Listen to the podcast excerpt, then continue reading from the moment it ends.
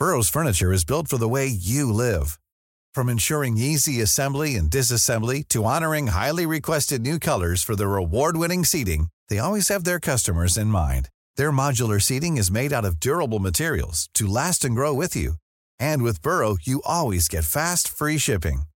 Get up to 60% off during Burrow's Memorial Day sale at burrow.com slash ACAST. That's burrow.com slash ACAST. burrow.com slash ACAST. Hi, this is Craig Robinson from Ways to Win, and support for this podcast comes from Invesco QQQ the official ETF of the NCAA. Invesco QQQ is proud to sponsor this episode and even prouder to provide access to innovation for the last 25 years. Basketball has had innovations over the years too. We're seeing the game played in new ways every day. Learn more at Invesco.com slash QQQ. Let's rethink possibility. Invesco Distributors, Inc. Normally, being a little extra can be a bit much, but when it comes to healthcare, it pays to be extra. And United Healthcare makes it easy with Health Protector Guard fixed indemnity insurance plans. Underwritten by Golden Rule Insurance Company, they supplement your primary plan, helping you manage out of pocket costs without the usual requirements and restrictions like deductibles and enrollment periods. So when it comes to covering your medical bills, you can feel good about being a little extra. Visit uh1.com to find the Health Protector Guard plan for you. Imagine the softest sheets you've ever felt. Now imagine them getting even softer over time. That's what you'll feel with Bowl and Branch's organic cotton sheets. In a recent customer survey, 96% replied that Bowl and Branch sheets get softer with every wash. Start getting your best night's sleep in these sheets that get softer and softer for years to come. Try their sheets with a 30-night guarantee. Plus, get 15% off your first order at bowlandbranch.com. Code BUTTERY. Exclusions apply. See site for details. When you're ready to pop the question, the last thing you want to do is second guess the ring. At Bluenile.com, you can design a one of a kind ring with the ease and convenience of shopping online. Choose your diamond and setting. When you find the one, you'll get it delivered right to your door. Go to Bluenile.com and use promo code LISTEN to get $50 off your purchase of $500 or more. That's code LISTEN at Bluenile.com for $50 off your purchase. Bluenile.com code LISTEN. Hey guys, just wanted you to know in this episode we discuss eating disorders, suicidal ideation, suicidal tendencies, depression, and ADHD. So please take care while listening.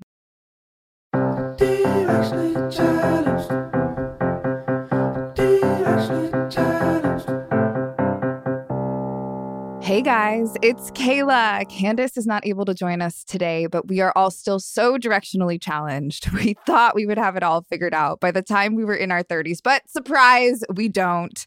And that is okay. We are talking about mental health awareness. It is May, and May is Mental Health Awareness Month. So today we have Sarah Fay on. Sarah Fay is the author of a new book, Pathological The True Story of Six Misdiagnoses. She writes for many publications, including the New York Times, The Atlantic, Time Magazine, and the Paris Review. She's the recipient of the Hope Wood Award for Literature and grants and fellowships from Yaddo, the Mellon Foundation, and the MacDowell Colony, among others. She's on the faculty at Northwestern University, the founder of Pathological the Movement. And she's been asking all the uncomfortable yet necessary questions about people being misdiagnosed. And she is so brave and shares her true story about being misdiagnosed six different times. So, without further ado, we're going to jump right in to my conversation with the lovely Sarah Fay. And we are here with Sarah Fay. Sarah, thank you so much for joining me today. Your story is terrifying and fascinating and runs the gamut of emotions. I was thinking about it because we have EKGs for the heart, we have MRIs for the brain, but when it comes to pinpointing our mental health, things such as depression, anxiety, really important things. The tools are limited. And you so openly share how you were labeled with six mental illnesses in over 30 years. And if you feel comfortable, would you mind starting at the beginning of your story for us? Because I am sure so many of our listeners are eager to hear what you have to say. And we want to hear about how you came to inhabit your diagnosis as well. First of all, thank you so much for having me. And if I don't feel comfortable, I shouldn't have published a book about it. like at this point, Very true. I just feel like I have to say it. it's so respectful. Someone asked me, you know, can I ask you a personal question? And I thought, um, absolutely. like just see my book. It's all in there. But yeah, so I was diagnosed my first diagnosis came in eighth grade, and I was diagnosed with anorexia. And in my 20s, I was diagnosed with generalized anxiety disorder and major depressive disorder. Then in my 30s, I was diagnosed with obsessive compulsive disorder, then attention deficit hyperactivity disorder, ADHD, then ADHD and OCD with anxious and depressive elements. And then finally, in my 40s, I was told that I had bipolar disorder. And one thing I just want to say for listeners, just as we get into this so, one way to think about this is mental illness, mental illness is an umbrella. And under that umbrella are diagnoses. So that's what we use to try to kind of get at what's under the umbrella. So I I, you know, mental illness is this thing out here, but diagnoses are something that we've come up with to try to get a handle on mental illness. So just to kind of make that distinction because in my journey, and I'm sure we'll get into this, I found out a lot about mental health diagnoses that I didn't know that was very disheartening and st- startling and really, you know, shocking to me. But mental illness is just very, very real. I had it. I struggled for 30 years. And I just think that people with mental illnesses are the strongest people alive. We're treated as weak, but we absolutely are not. So any questioning that's going on, it's not about mental illness. It's just about how useful are the tools that we're using, as you put it, with to diagnose. Right. That's such a, and you, I just have to commend you because the book is truly it really is phenomenal and you go there you you ask the tough questions which sometimes i think it's easy to just breeze over some of these really tough questions and you know you discuss you ask if diagnosis is the path to healing is it and and or is it just this self-fulfilling prophecy? And and can you dive into that a little bit for our listeners and explain that? Because i think it's such a fascinating concept that we don't openly discuss very much. Yeah so when i was you know i spent 30 years in the quote unquote mental health system but in the health system really five of my six diagnoses came from my gps so they came from during annual visits of 15 minutes once a year. So i wasn't really I think the other thing about my book that's so striking and, and why it's resonating so much with people is that's the experience most of us are having. Mental illness memoirs tend to be very extreme and they're about someone being, you know, forced involuntary hospitalization and this and that. But really, what most of us are going through is suffering, emotional and mental suffering, and looking for an answer and getting a diagnosis and thinking, okay, the answer's got to be here. This is where I'm going to find healing. This is where I'm going to find relief. And it makes sense because that's how physical illnesses work. We go to, you know, we feel chest pain, we go to the doctor, we find out we have, you know, AFib or whatever it might be, or, or something wrong with our heart. And then we get the treatment for it. We've been diagnosed. It makes sense. And then we can sort of order our lives around it, maybe even our identities around it. The problem with mental health diagnoses is we're doing the same thing, but they aren't as accurate and they aren't actually, they don't hold the tools to relief. So let me explain when I talk about a self fulfilling prophecy. What I didn't know is that there are actually two steps to recovering from a mental health condition or restoring mental health. And the first one is get help. And we all need to get help and get treatment and commit to that treatment. So for one person, that will be medication. And for another, it will be meditation and, and everything in between and all along and whatever that is. So that's step one. But right now, what we're doing and what I experienced was I froze there. That was it. So all I got was a diagnosis and some treatment, and there was never any talk of healing. And that's step two. And healing is actually when you we can realize, all right, this is the system we're in in mental health diagnoses, but the diagnosis is only meant for our doctors to use to try to get us the best treatment. They're not an identity. And I used them as an identity. I really became the diagnosis that I had. So to give you an example, when I was, you know, in 8th grade, I was very, very, my parents were divorcing. I was going to a new high school. I was sad and I was terrified. And I had a stomach ache. It felt like there was a black pit inside me and I couldn't eat. I didn't want to eat and I couldn't eat. And I lost a lot of weight. I remember my graduation dress was just like hanging off of me. And my I went on an eighth grade class trip. I didn't eat for four days. I came back. I couldn't hold down food or water. And my parents rightly took me to our pediatrician. He weighed me and he looked at my mother and he looked at me and he said, She has anorexia nervosa. I had never heard that word. That yeah, fast. it was like, and and it was that was the scariest word. I was like, what is that? You know, It's I a big word, thinking- I mean, I'm like tiny, you know, and I don't know what that is. And I'm scared because I'm not handling life well. And it's clear to me too. I'm, I mean, you know, no one wants to be ill. Like that's not something we voluntarily do. So I know that something is going on. But what happened was in that moment, in that instance, I basically started to connect all of my thoughts, feelings, and behaviors to a diagnosis. And so what I did was I didn't just have anorexia, I became an anorexic. So at that time, I w- I didn't have the three classic signs uh, or, or symptoms of an anorexic. Which you now myself- know, but of course in eighth grade you didn't. No. And so I wasn't weighing myself compulsively. I wasn't counting calories. And I didn't think I was fat. But I did become that because someone had told me your pain is anorexia and this is what anorexia means. And then I developed it as my identity. Now, that diagnosis helped me get treatment, and that's a good thing. But we're living right now in a time when mental health diagnoses are on, you know, a an incredible increase. And between 2016 and 2020, diagnoses of anxiety and depression among teens and children ages 3 to 18 have gone up 29 and 27% respectively. That's a huge jump. So we've got young people getting these diagnoses like I did. And my concern is that I didn't have the um, adult maturity or sensibility to say, oh, okay, this is a diagnosis, but it's not my whole identity. It's not everything that I am. It's not me. And I didn't do that. And what happened was then I kept thinking whenever something felt wrong or whenever I was in emotional or mental distress, I just assumed, wait, I need a diagnosis. Like there's got to be something wrong and, and it'll be cured by the diagnosis. And so that's what I mean by self-fulfilling prophecy. Just that that then what happened, two things kind of happened, which is that I started to search for diagnoses being the answer to any mental and emotional suffering.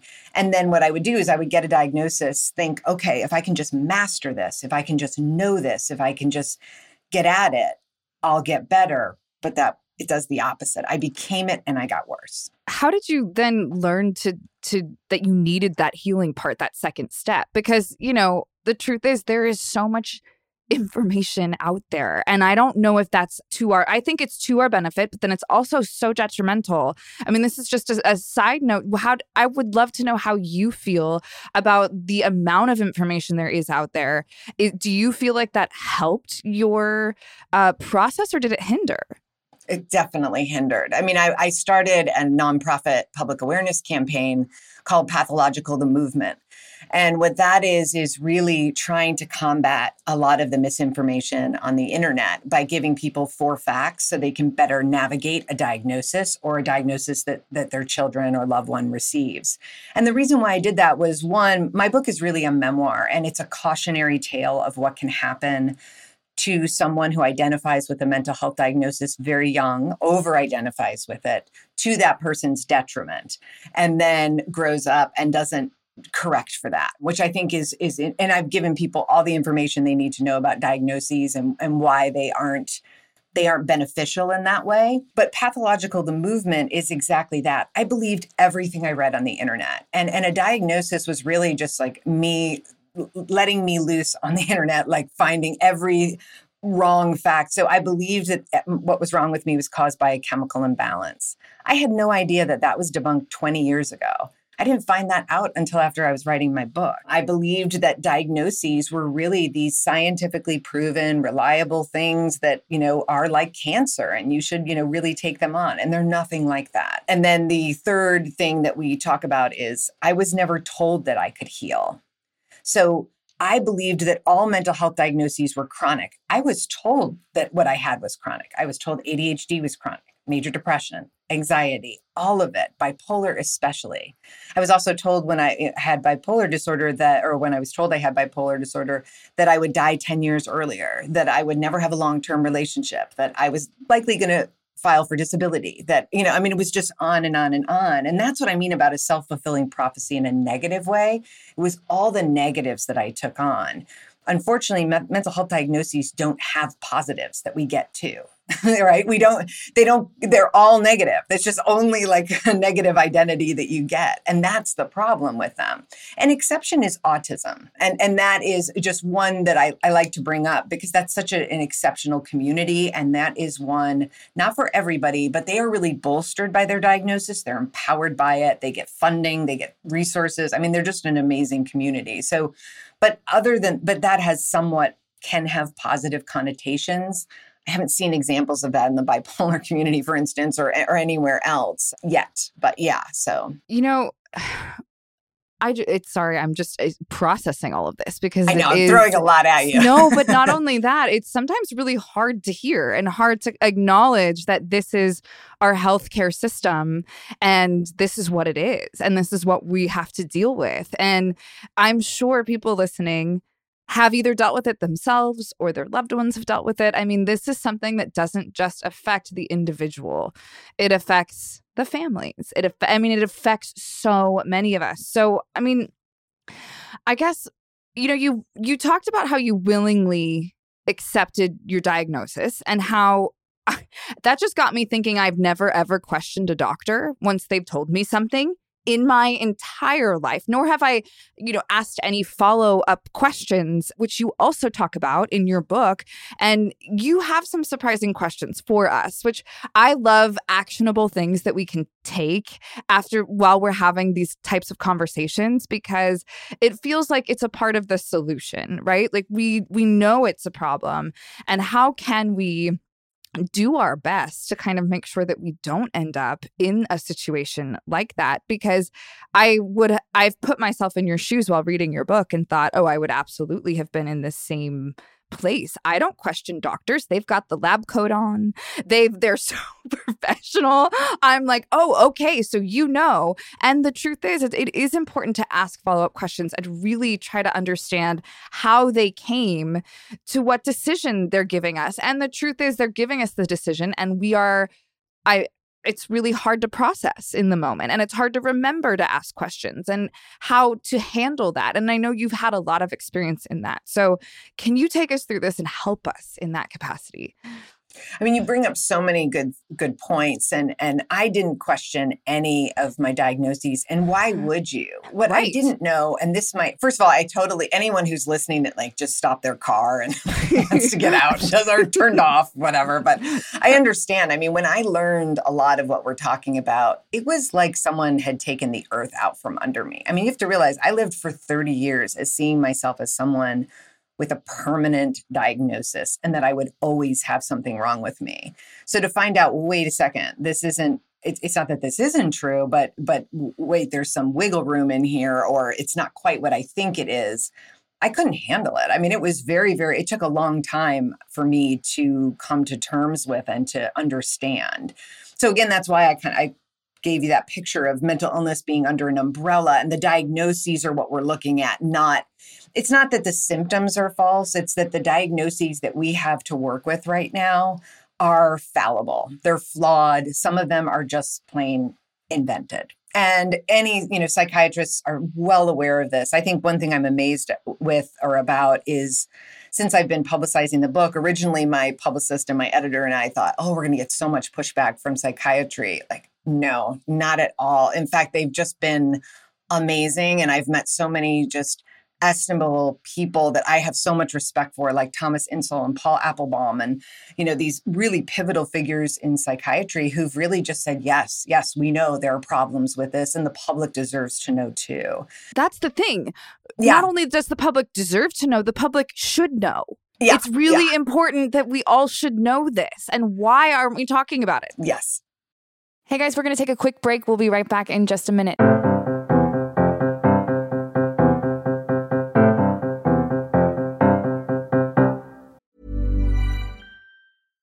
Mom deserves the best, and there's no better place to shop for Mother's Day than Whole Foods Market. They're your destination for unbeatable savings, from premium gifts to show-stopping flowers and irresistible desserts. Start by saving 33% with Prime on all body care and candles. Then get a 15-stem bunch of tulips for just $9.99 each with Prime. Round out Mom's menu with festive rosé, irresistible berry chantilly cake, and more special treats. Come celebrate Mother's Day at Whole Foods Market. Hey, I'm Ryan Reynolds. At Mint Mobile, we like to do the opposite of what Big Wireless does. They charge you a lot, we charge you a little. So naturally, when they announced they'd be raising their prices due to inflation, we decided to deflate our prices due to not hating you.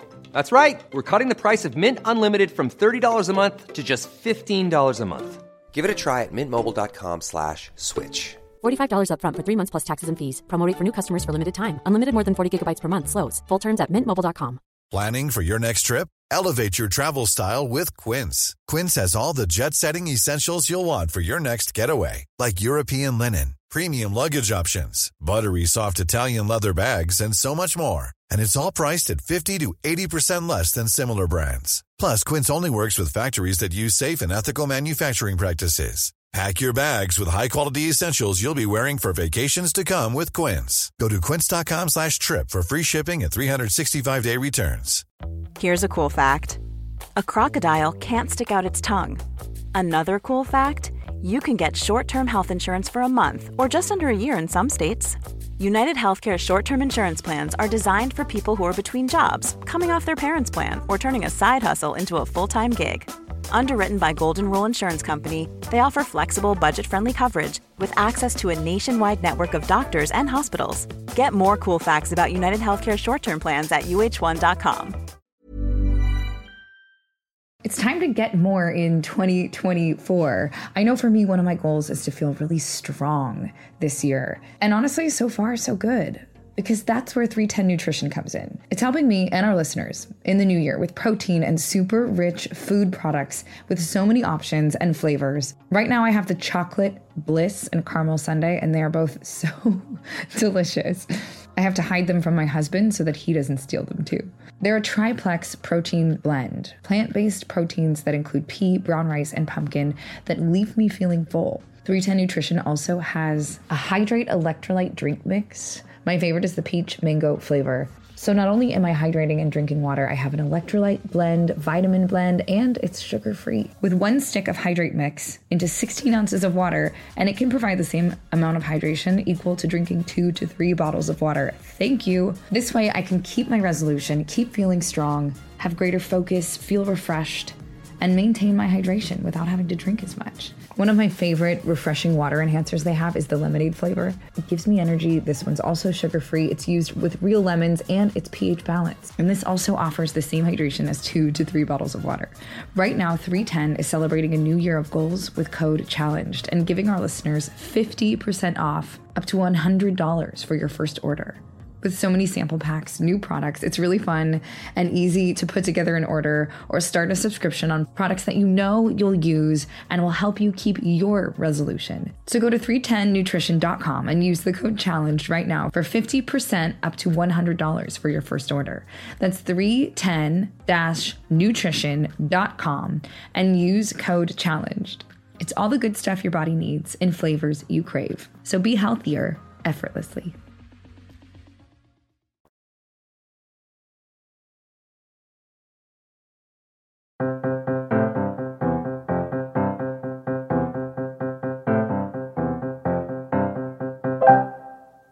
And we're back. It's like I just didn't understand how I possibly couldn't know. So, two things that really I think people do, or that people do need to know.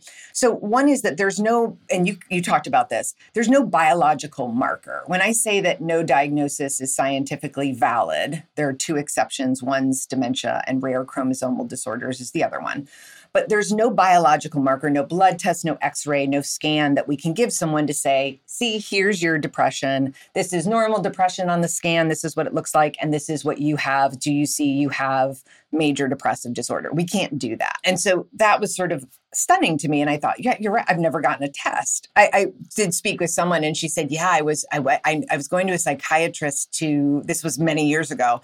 She said, and they thought I had depression. And I told my boss I wouldn't be back for the day from work because she said I thought I was going to get all these tests and like you know be under anesthesia.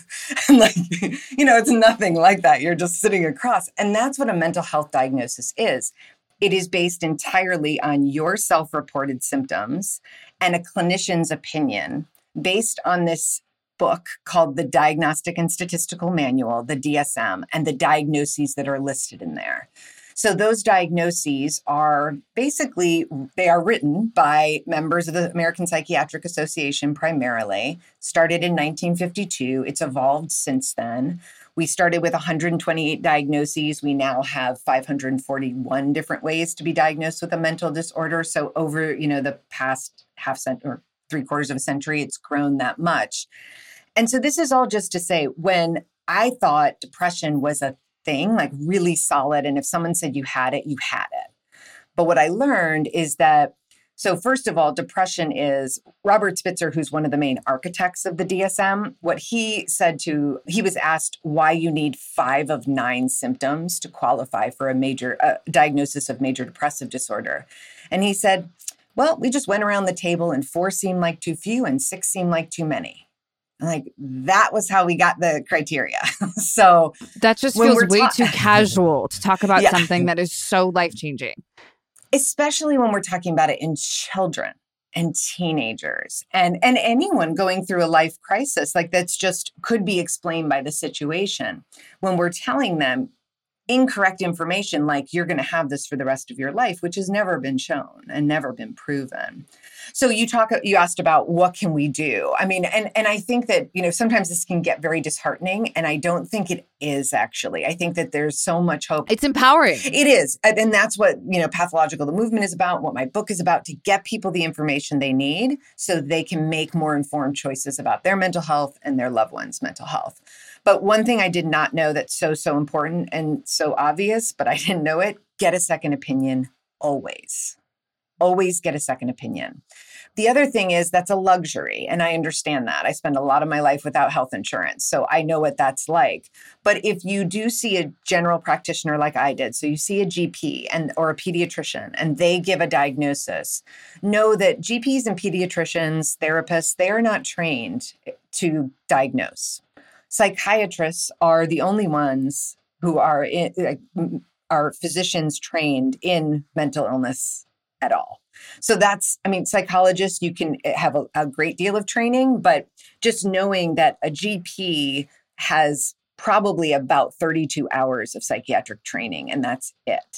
Yet they're doing most of the diagnosing. They write 80% of antidepressant prescriptions and 50% of antipsychotic prescriptions to children. So it's like that we're in a we're in a broken system here. But what you can do is if you do get a diagnosis from a GP or a pediatrician, you can ask them to confirm it with a psychiatrist and they should do that. So you can ask them to kind of like get a second opinion. Now, I'm like you. I know that's really really hard and I would never have questioned any of my doctors. So I don't have a great solution for that. Well, I will now. Yeah, yeah. Now let's just say that. I mean, absolutely. After this conversation, and I'm sure our listeners will too. I mean, it's funny. You hear, oh yes, get a second opinion, and and I uh, immediately go, oh yeah, no, I know, I know, but life gets busy, and then you know, for whatever reason, you end up pushing that off. But then. Uh, the repercussions of not doing that are so significant and these statistics that you're telling us is i i'm i'm kind of at a loss for words because I just think about, you know, my daughter and how I go take her to the pediatrician and if some diagnosis was given, how it could ultimately affect her life so significantly. So, okay, what keep going. What are some of the other questions that we need to do because I'm writing this down. I'm like, know. if, if if our listeners haven't pulled over at this point, they've pulled over now and they're taking notes. and I know it's uh, it seems so disheartening, but as you said, it's really empowering, and f- being empowered can feel heavy. So I understand that it is like get having something behind you, you know. But if people need an excuse, they can say Sarah Fay said I have to get a second opinion. So just say that, just throw me under the bus. It's totally fine. But actually, Allen Frances, who is was actually one of the authors of the DSM and, and a very prominent psychiatrist, has said this. He's the one who quote unquote told me i don't know him but i read it in his book saving normal and he said always always get a second opinion so you can say sarah fay and allen Frances told me i have to get a second opinion but i think the other thing to think about especially with children and teenagers and just knowing how vulnerable i was at that point was again making sure that they understand that it's really a tool for physicians to use, not for us to use. And this is what amazed me in my research. My my book is a memoir and it's very readable, but it's also got all the information I wish I'd known as I went through this over 30 years and that I want to give to people. But one thing I learned, which was pretty phenomenal, is that before the 1970s, patients didn't know their diagnoses at all. You just got treatment. Oh, that seems really effective in a really wonderful way. Right. I mean, diagnoses, they were invented for doctors to use to communicate with each other not for patients to use to think about themselves or talk about each other or say that person's a this or that person's a that or i mean it's really phenomenal when you think about it. And what listeners may want to know is right now i mean i have a diagnosis. So what happened to me and why i made this great shift and i'll go to some other things that people can do in a second. But one thing that the reason why i broke out of the cycle that I was in is because I was in crisis. I was told that I was bipolar. I had been unable to live independently for five years. I was living with my mother and I was suicidal and in crisis. And I did not have a psychiatrist. My psychiatrist and I had had a falling out long story. It's in the book, but you're gonna have to get, grab that book to read it to figure it out. I was almost out of medication. I had no psychiatrist, and my sister just swept in. You mentioned the families. My family went through so much grief over this, and if I could give it them back those years, I would. They never gave up on me. I distanced myself. They didn't necessarily even always do anything. Families often ask me what they can do, and I tell them just don't go away. Like like you may have to distance their boundaries and that, but just don't ever like my my family just never gave up on me, I guess. So even if you have to go away, like not giving up on them. And that was was really huge for me. But my sister swept in, she found me a psychiatrist. I went to see him. We had that quick 30-minute consultation and at the end I waited for him to proclaim a new diagnosis or say, "Yes, you really are bipolar. It's true." And he looked at me and he said, I don't know what you have. And I was like, what? You know, I mean, you got to be kidding me. And the whole world like shifted for me. And I remember I left his office. We made another appointment. He refilled my meds. And I left his office, and it was bitterly cold in Chicago. And like the spindly, bare trees, the tree br- branches looked like clearer. The street looked clearer. The sky looked crisper, but harsher. And I just thought, no one knows. Like, what are these diagnoses that I've been putting so much stock in? And and why have i been identifying with these so much and i don't know anything about them and that's when i decided i'm going to learn everything about mental health diagnoses which i did and that's why i wrote pathological but i still see that same psychiatrist he's i respect him greatly he's very transparent with me about the flaws in diagnosing and in the dsm and all of that and what he has a diagnosis for me and I never found out what it is. He's changed it twice. I do know that. And each time I've said, I don't want to know. And I, so I have a diagnosis and I don't want to know what it is because I know I will, con- I'll start identifying again. And like I had a panic attack this morning. Welcome to my world, you know, and I, I would have immediately, what would have happened was this is because of my anxiety disorder or my bipolar disorder or whatever would be on there. And then I would rush to my psychiatrist. I would change my meds. I would change the dose. I would look for another problem. I would try to find an explanation. And it would just end up making things so much worse. And now, what I'm forced to do without identifying with my diagnosis is I had to be like, oh, okay, welcome panic attack. Like, this sucks in a huge way. It lasted like 40 minutes and it was awful. It's a long time. And and you know, okay, my lips are going numb. I'm going to die and I've seen this before and we're going to just wait it out. Like, and then it was over and it was okay for it to be over. And I went for a walk and I was okay. Like it just, instead of it becoming part of the drama of me and my diagnosis, like that was, you know, like it's a, a theatrical play or something, you know, and it just was, it is actually striking how quickly my symptoms really lessened when I stopped making uh, like cre- creating a story around them too. So yeah, so but going back to what other what else people can do, one thing now that I do is is pay attention to what is considered the symptoms. So my sadness, my lethargy, my anhedonia is what it's called or like my disinterest in things that i normally love like okay what i pay attention to those like what is actually going on and then what's the context like what's my life situation and then i was diagnosed with bipolar which is manic highs and depressive lows i'm a really high energy person and i am really sensitive too so when i would have what people considered manic highs. I was often just like so high energy and I couldn't control it and it was euphoric and everything was blah, blah, blah. I get like that sometimes. And so part of it is my personality. Like, okay, oh, this is something I kind of do. Like, I'm really someone else, you know, depression looks really different in someone who's low energy than someone who's high energy.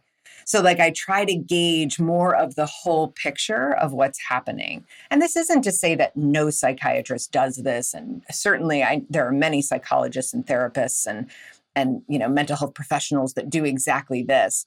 My experience, though, I think is like a lot of people's, which is that we don't have a lot of access to care like that. And so, what we're getting is a GP, a 15 minute visit, a diagnosis, some meds, see you later. And like, that's it. And so this is more about okay, how can we shift that and at least let people know that isn't enough. It just mm-hmm. it just isn't.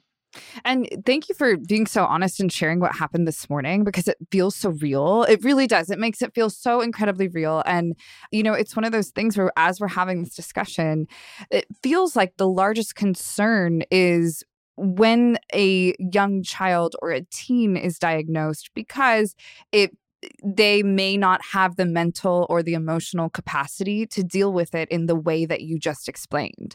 And like you said, it has been 30 years for you to come to terms with yourself and knowing how to handle yourself in those times. But the truth is, we all just went through a pan and still are in a pandemic. So that sort of levels the playing field here because we all are going through some sort of, you know, I've heard the word depression just tossed around all the time. So I don't want to say lightly because it's not a light word, but people reference it and use it a lot. So for anyone who's listening that thinks, oh, I've had panic attacks and I've been depressed and I'm, you know, I, do you what can you say to them so that they can better understand themselves? How did how were you able to better understand yourself? I would love to hear you talk about self-acceptance too because i think that's such a huge factor of this. Yeah so i think uh, yeah you again you bring up so many great points. It's so great to be here. So one thing that you're bringing up and i should explain so i'm writing the sequel to pathological right now and it is how i healed from mental illness. And now i was severely i had serious mental illness so i was suicidal for a long time there there's no question that I had mental illness. There's no question that something was very, very wrong with me when I was in eighth grade. And, and I don't doubt that that was, you know, an emotional sort of you know sort of psychiatric condition that was there and maybe it was anorexia maybe it was depression maybe it was something else.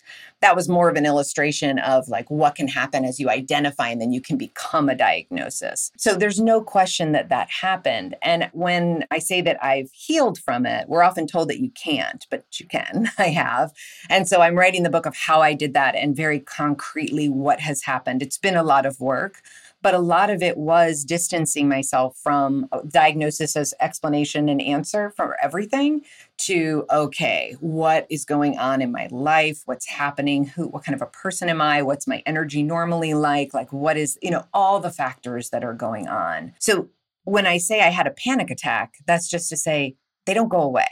If you are someone who's had panic attacks whether or not you've cured you're cured of mental illness or a serious you know psychiatric disorder or you receive a mental health diagnosis and then we finally start allowing people to heal and you be you are healed it doesn't mean you don't experience what a lot of people experience being human beings. So I have crippling anxiety sometimes. I'm promoting a book. I normally right. am at home with my cat. Like, like that's all I do.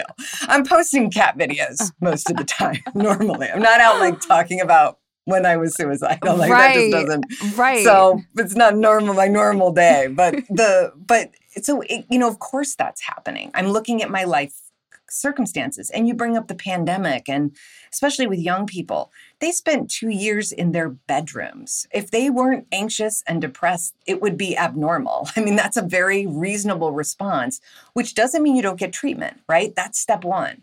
Get help, get treatment, commit to the treatment.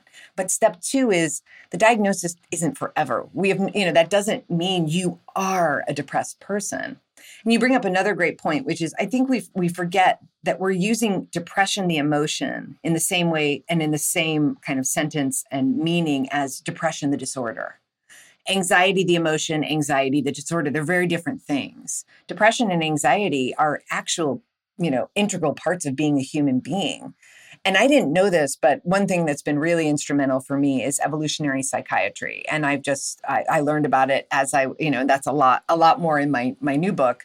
But it has its issues all things do and and downside uh, drawbacks but, but what i love about it is it talks about why depression and anxiety were actually beneficial and they're evolutionarily advantageous but anything that's evolutionarily advantageous is for our genes, not for us. They're not meant to make us happy. Like we weren't, we aren't, our, we aren't actually designed. Our brains are solely designed to keep us alive. Like that's it. So we can, you know, procreate.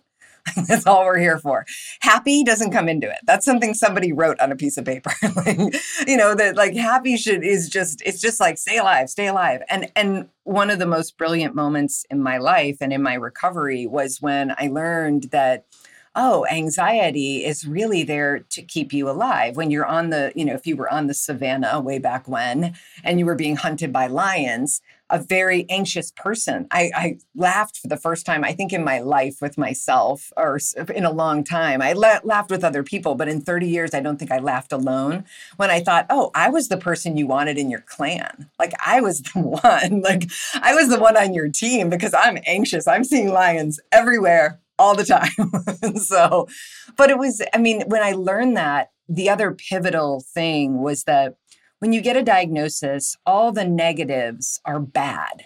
And what I started to see through evolutionary psychiatry and just acceptance of myself as a human is that, oh, wait, this anxiety isn't bad. I don't have to get rid of it. I just have to know why it's there and say, all right, so every morning, you know, I wake up and I take a piece of paper, like a, just a regular piece of paper, and I write down a list, like one through 20, all my thoughts, just one after another. I don't even think about it. They are so negative. they may start a little positive, but eventually it's like you're going to die. Everything's terrible and everything's wrong and no one is going to help you and all this. And so they're just very, you know, negative aspects of my life. But it, it gives me a moment to look at it and say, okay, that's my brain doing its job, which is warning me of danger 20 times. Alert, alert, alert, alert. It's not all it's not true. It's just my brain on alert. And I just crumple up the piece of paper and I throw it away and I go about my day. Like, okay, this is what we've got to work with. this is this is how we're set up. And so when the anxiety comes on, I used to just like brace against it and get so scared and oh my gosh i need a Klonopin and i gotta i gotta mm, uh, uh, you know and instead now what I, it's like oh this sucks and i know i'm a human and this is why you know this is why it happens. It doesn't make it any more pleasant but so that that self-acceptance for me has been more of a understanding where just we're, we're, we're how the body is designed, how we as humans are designed, as opposed to how, uh, how I wish I could feel all the time. They're not the same. right. Hey guys, we're going to take a quick break. We'll be right back in just a minute.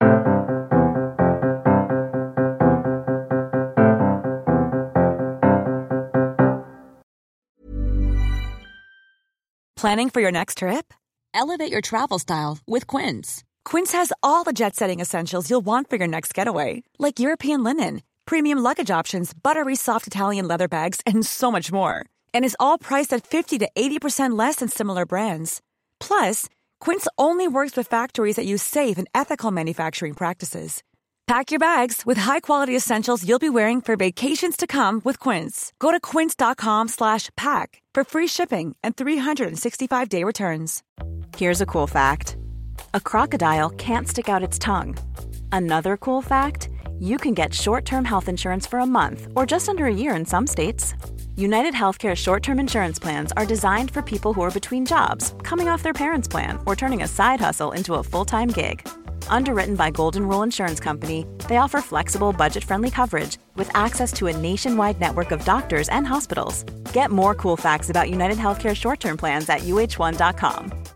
Imagine the softest sheets you've ever felt. Now imagine them getting even softer over time. That's what you'll feel with Boll and Branch's organic cotton sheets. In a recent customer survey, 96% replied that Boll and Branch sheets get softer with every wash. Start getting your best night's sleep in these sheets that get softer and softer for years to come. Try their sheets with a 30-night guarantee. Plus, get 15% off your first order at bollandbranch.com. Code BUTTERY. Exclusions apply. See site for details.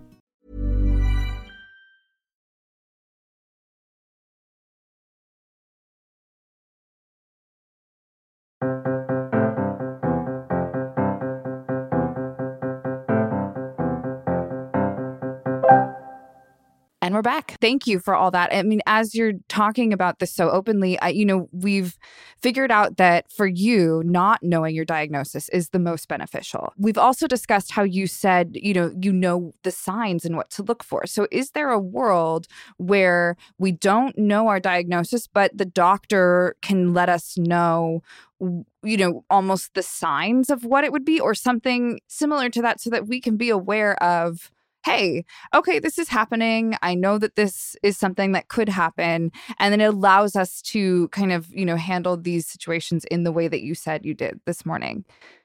It's, I mean, I wish that I had all the answers and I Right. wish that I was a mental health professional, that I was on the DSM committee and that I really knew all the, I know a lot more than any normal person should or average person should. But I, I you know, at the same time, there's a lot that needs to be fixed. And psychiatry is well aware of that in the diagnostic system and how we interact with far, uh, you know big pharma and how medications are distributed and how mar- medications influence the creation of diagnoses and the dis- you know the amount of diagnoses that are given all of that. And and i feel like the public doesn't know about that but it is on the table. I, it, to its credit psychiatry isn't hiding any of this.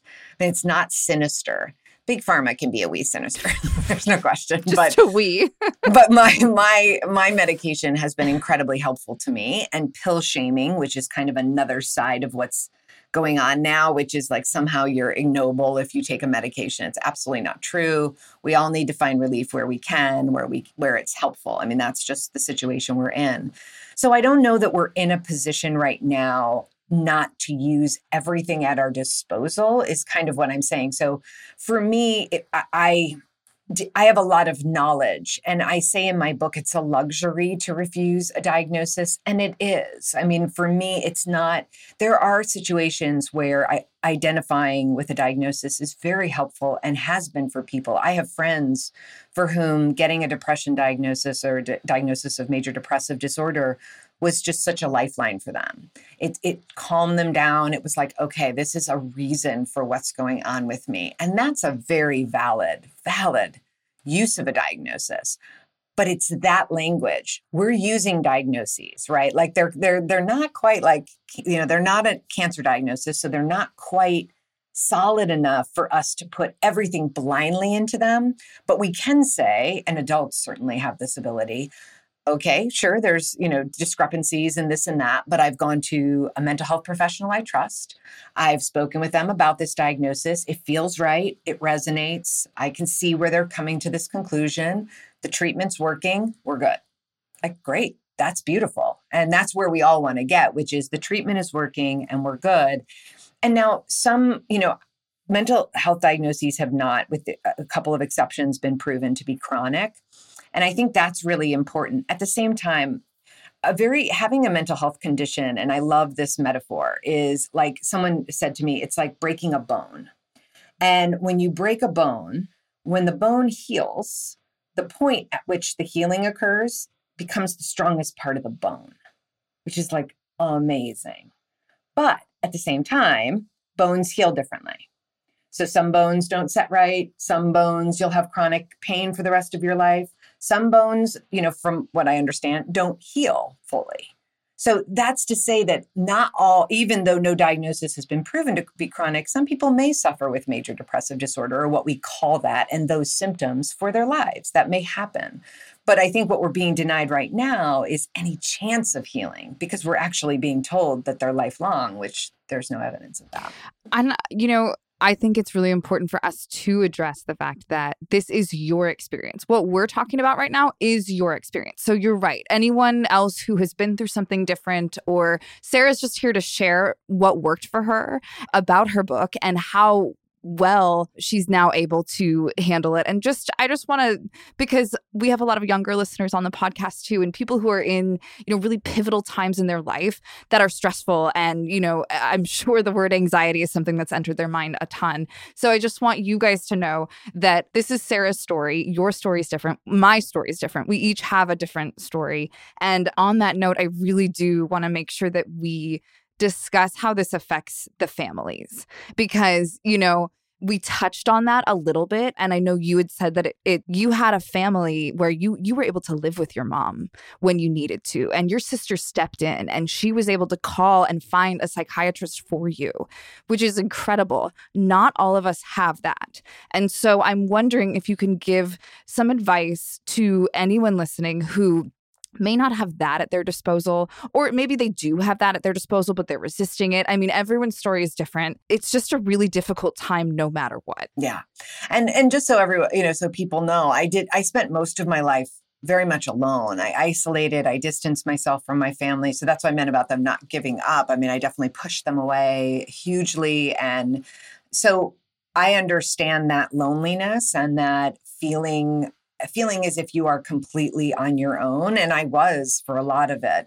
But I think the other thing that's really important, and I acknowledge this so much, Thomas Insel, I mentioned him, but he's former head of the National Institute for Mental Health, and he has a new book called Healing The Path from Mental Illness to Mental Health, in which he talks about mental illness not being chronic and what we need for recovery. And others have talked about this too, but it goes to what you're saying. He says, you know, and others have said, we need three P's, like the letter P and they are people, place, and purpose.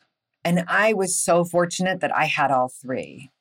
And so I had my family, I had a place to, to convalesce when I was really in crisis, which was my mother's. And I had a purpose, which has always been writing and teaching for me. So, those to have those three things, as I said, is such a luxury and such a gift to have if you you know at the at the same time i live now next door to a transition home for people with serious mental illness.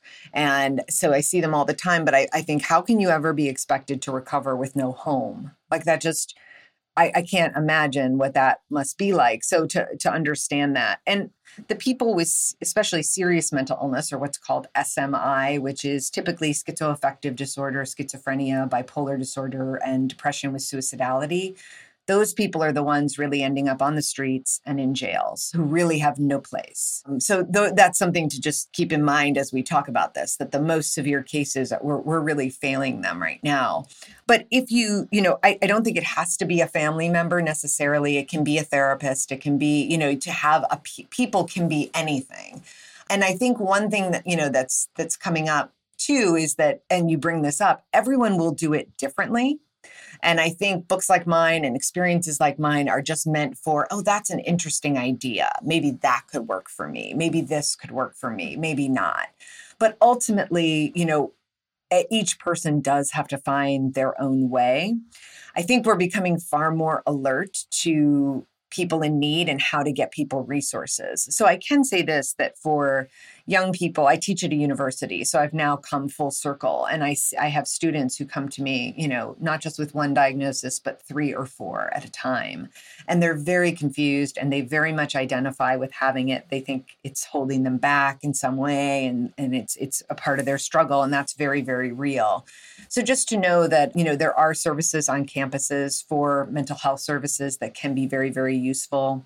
I think also just noting that online and on social media probably isn't the best place to get information. And so that would be the the main thing is like check where you're getting your information. And unfortunately, that's the most readily available information, which is really hard sometimes and disheartening. You know, we've talked a lot about this conversation of mental health is stagnant. There's a lot that isn't being discussed, that isn't out there for the public, or maybe it is out there. We just have to seek it. It's not in our face all the time. So, how can we continue to progress it and have these conversations and maybe even bring these conversations up with family and friends so that everyone's aware of it?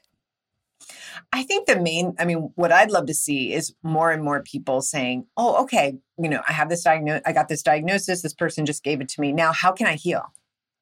Would you ever get a diagnosis of a broken bone and then just like walk out of the office with a cast? Such such a good analogy. No, of course not. but we don't even talk about healing.